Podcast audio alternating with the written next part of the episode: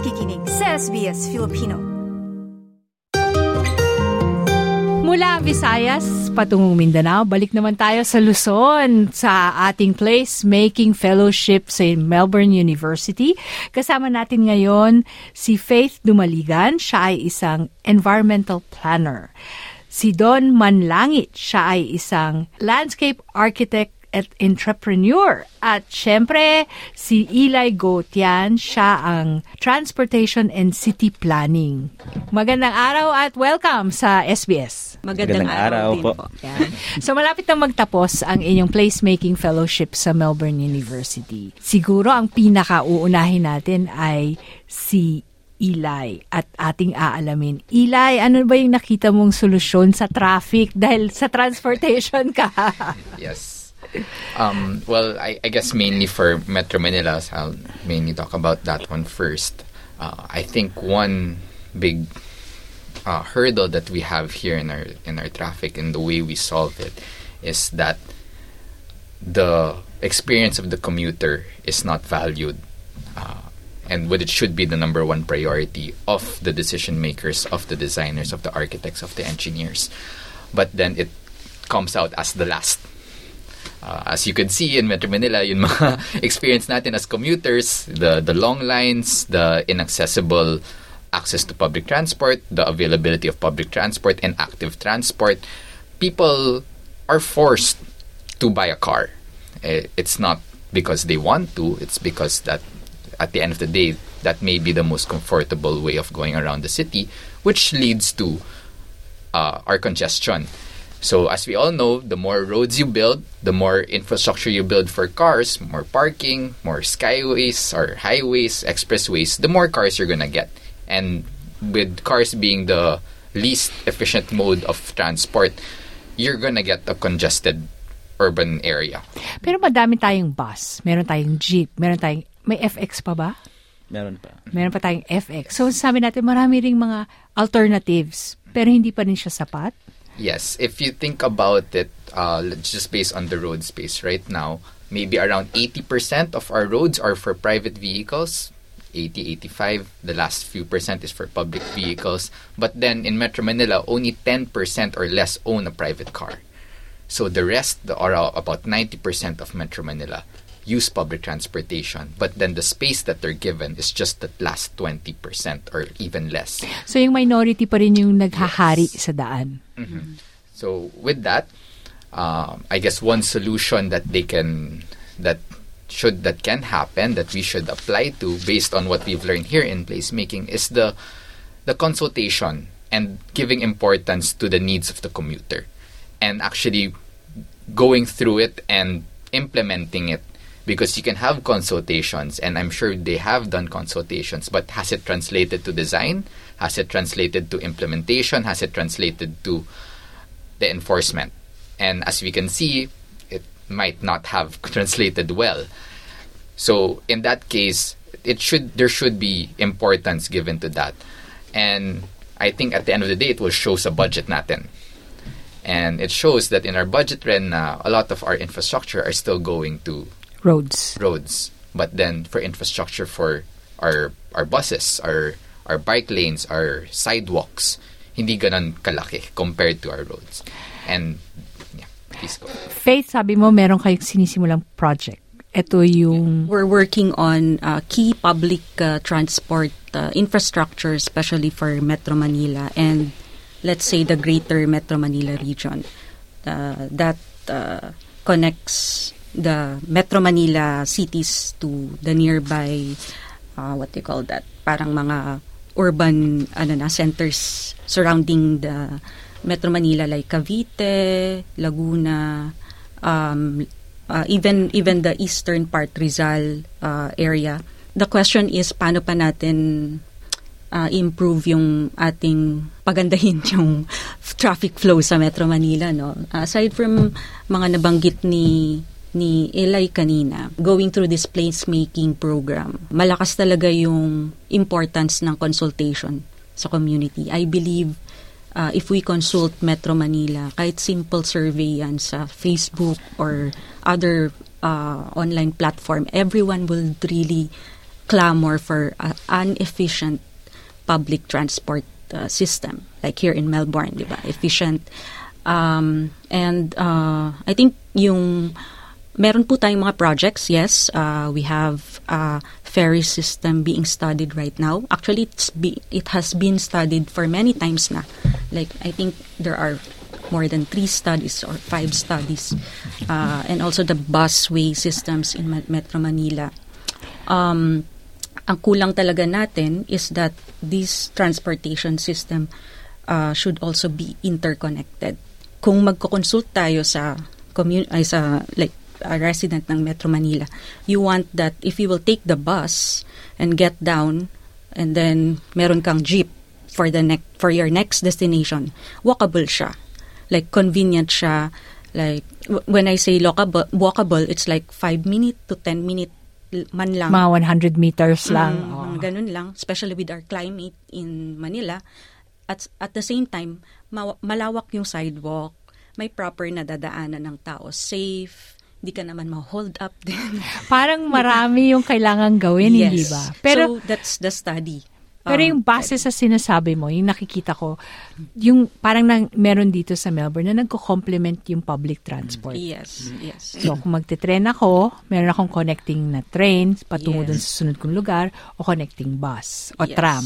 Yes. So public tra- efficient public transport system doesn't only talk about yun, yung mga connection na yun na from one public transport to another, but also yung facilities na magko-connect doon. So walkable siya, meron kang proper na kung may may bikers din tayo, may sarili din silang lane, ah, ang pedestrian may sarili din silang ano ang ang elderly may proper na ramps and even elevators to get to the next level kung train man yung pupuntahan niya. Um, that type, eh, even even your your um, let's say outdoor yung, yung parang streetscape siya na may landscape, proper landscape din siya. Um, based on our initial consultations, yun yun talagang clinaklamor ng mga tao. Doon. Paano mo i- may incorporate yung landscape? Kasi kung para maingganyo naman ako maglakad sa Pilipinas, kailangan may mga puno, 'di ba? Para hindi ako mainitan, mapawisan. Dahil ang isa sa mga nirereklamo sa akin, may kakilala ko, 500 meters lang yung bahay niya sa eskwelahan, pero hinahatid pa niya yung anak niya. Bak sabi ko, bakit? Sabi niya, eh kasi pagdating dun sa eskwelahan, itim na yung uniforme, hihikain na yung anak ko. Tapos ang dumi-dumi ng mga kalsada at sa kalsada may mga nagtitinda pa sa sidewalk. So paano mo parang malaking problema 'yun para sa iyo. Oo. So, yun din, ah, in relation din sa sinabi ni Eli at ni Faith, yun nga, um, wala talagang proper uh, planning, lalo na sa landscape na part, kasi parang um, in terms of priority, siya yung pinakahuli. Um, wala tayong provision for proper, alam ba, street trees, yung mga puno natin sa kasal- kalsada. At the same time, kung meron man, hindi rin appropriate din yung, um, yung species na yun kasi kumakain masyado sa, sa sidewalk. And then, at the same time, nasisira ngayong daan. So, minsan, and then during road widening, ang unang napuputol is mga puno, din natin. So, hindi talaga siya convenient na maglakad, lalo na sa Metro Manila, dahil nga wala na tayong mga puno eh. And then, aside from that, wala rin tayong mga parks at open spaces na. Paano natin masosolve 'yun? Kasi marami rin ang nagsasabi na lumalabas ako ng Maynila kasi polluted na, masyado nang masikip. So yung mga taong may kaya o kayang lumabas, lumalabas sila. Pero dumarami na rin sila, hindi ba doon? Mm, dumarami na rin ang mga lumalabas. Pero within Metro Manila, yun nga, uh, ideally within the LGU or barangay level, um, kasi dahil very limited nga na yung space natin, ang nangyayari is we actually recreate kung may mga ano mga empty lots na pwede nating mag- magawa like a small park or playground para at least ma-recover lang natin yung nawalang green spaces talaga or walang green spaces natin. Um, at the same time, citywide, yun nga, um, dahil nga problem talaga sa Metro Manila yung space dahil it's very congested na talaga. Um, pero hopefully, um, in our previous project with the Green Green Green program, it's a public open space program, nagkaroon ng awareness yung mga LGUs on how we value and how we create uh, public open spaces para at least ma- ma-experience talaga nila ang gagaling gaya dito sa Melbourne na maraming parks and open spaces na accessible sa lahat ng tao. Kasi kung matagal na akong hindi nakakapasyal sa kabuang Metro Manila. Pero pag sinabi mong Maynila, ang isa sa pupuntahan ko na alam kong makakasagap pa ako ng medyo sariwang hangin. Sa Maynila, ah, punta akong Diliman. Mm, sa UP, yes. sa Sunken Garden. Ang daming mga puno, hindi ba? Yeah. Maraming nakikita rin natin, lalo na ng pandemya, maraming nagja-jogging. Yeah. Paano natin may ilalagay yung mga ganong lugar? Pero yung spasyo na yun, matagal nang nandoon eh. Pero paano natin may ilalagay yung mga ganong lugar sa ibang lugar pa? Oo, sa within Metro Manila talaga kasi dahil nga very limited. So yung mga idle spaces na hindi na nagagamit, ang nakikita kong option is actually ang dami nating mga flyovers, yung sa ilalim ng mga flyovers. Usually yung mga areas na yan madilim. Um, alam mo yun, sobrang andun yung mga sasakyan, nakapark lang. Oo. So yung mga opportunities na yun, we can actually develop it into a, a, a park na pwedeng, pwedeng space siya para makapag-relax yung mga tao with proper landscape, proper lighting para safe, um, hindi nakakatakot dumaan. At yun talaga, dahil nga very limited nga, we can be creative on different ways. Pwedeng vertical gardens or pwede ring mga rooftop gardens para at least we can recover those green spaces na At nawala. mahalaga rin yung puno, 'di ba, tsaka Opo. halaman sa sa environment, Yes. sa pollution. Opo, nagfi-filter po sila naturally sa ating paligid lalo na sobrang daming mga sasakyan, so ang daming pollution. So uh, increasing the vegetation or green spaces, mga halaman, puno, it will really help us to, you know, para at least medyo lumini- luminis yung ating hangin. So, meron bang kang nakikita sa re-entry action program mo na ganito? Ah, yes. Um, currently, yung re- re-entry action ko kasi is naka-base ako sa Quezon, sa Tayabas, Quezon. Um, pero yun din yung problem dahil nga in a developed uh, city or town, wala ngang provision for any open spaces. Pero ang nangyari ngayon with other LGUs, they are really trying to recover um, yung purchase technically lot talaga to create a park. So yun yung nagiging ano nila na gusto nilang magkaroon talaga ng access ang mga tao sa public park na hindi ka kailangan magbayad ng entrance fee para ma-enjoy mo yung mga ganitong amenities. At siguro mahalaga din kasi dito may mga lugar, mga lupain na hindi mo talaga pwede ibenta. Yes. Sa pamahalan talaga siya. At para siya talaga sa publiko. Siguro isa rin yon sa mga mahalagang hakbang. Yes po, opo. Um, ang si- siguro sa Metro Manila setting, yung Rizal Park yung pinakamalaki na public park talaga na accessible sa lahat. Pero yun nga, um, pag lumayo ka na ng Rizal, ah, Rizal Park, doon na, medyo challenging na talaga. Luneta ba yun? Yes, Luneta Park. Yes po. Pero yung Luneta, nung bata ko pupunta ako doon, ang linis-linis. Paano natin mapanatili yung ganoon? Kasi nasa disiplina, Disiplina. rin, di ba? Yes po. Disiplina at the same time yung enforcement din. So, kasi nga sa Pilipinas, syempre medyo ano tayo, hindi tayo ganun kadisiplina. Kung may opportunity na magtapon ng basura sa gilid, magtatapon tayo. Pero kung may proper siguro tayo ng mga trash bins um, and also enforcement para mabantayan yung mga tao, may ensure natin na maging malinis at magandang ating lugar. Kita mo ba, Ilay, yung panahon na wala na tayong traffic? It can happen. Uh, I would like it to happen, but it would need to. We would need to do a lot of acrobatics and a lot of mental gymnastics and a lot of and there needs to be a lot of political will in play for it to happen.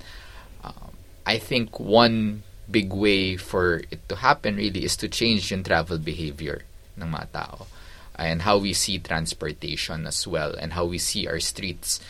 Um, just like uh, Don's re-entry action plan in sa amin rin, uh, minus in some escolta, yearly before the pandemic, they would have an escolta block party. So they would close down the street and then open it to the public, they have different events that would showcase the different uh, local artists, local vendors. So we want to build on that, and hopefully with different placemaking strategies such as you know tactical placemaking, tactical urbanism, um, and finding ways to for it to be more inclusive, we can create more spaces for people, and with that, with changing their mindset of seeing streets as not just eh, places to go from point A to B, but then as places, as places where they could create memories, where they could uh, gain relationships, become more social, be more enriched with their culture. I think they would start to see streets that way and travel behavior will start to change. Sabihin nila, okay, maybe I don't need to take my car here. Maybe I could walk, maybe I could ride my bike or I could take public transportation. And with that, I think that adds to the yes, we need discipline as well, but then yung love for space, yung love for your love for your country, love for your where you grew up in, irrespeto mo yung place mo. So you won't just throw trash anywhere or you'll actually help preserve the the cleanliness and the vibrancy of the place uh, if you have a connection to it. But that's if we have a connection to our place. Maraming salamat, Don, Faith at Eli. At hanggang sa susunod, sana'y maging matagumpay ang mga balak ninyo mula sa natutunan ninyo sa placemaking dito sa Melbourne. Thank you so much. Thank you po. Thank you. Salamat po.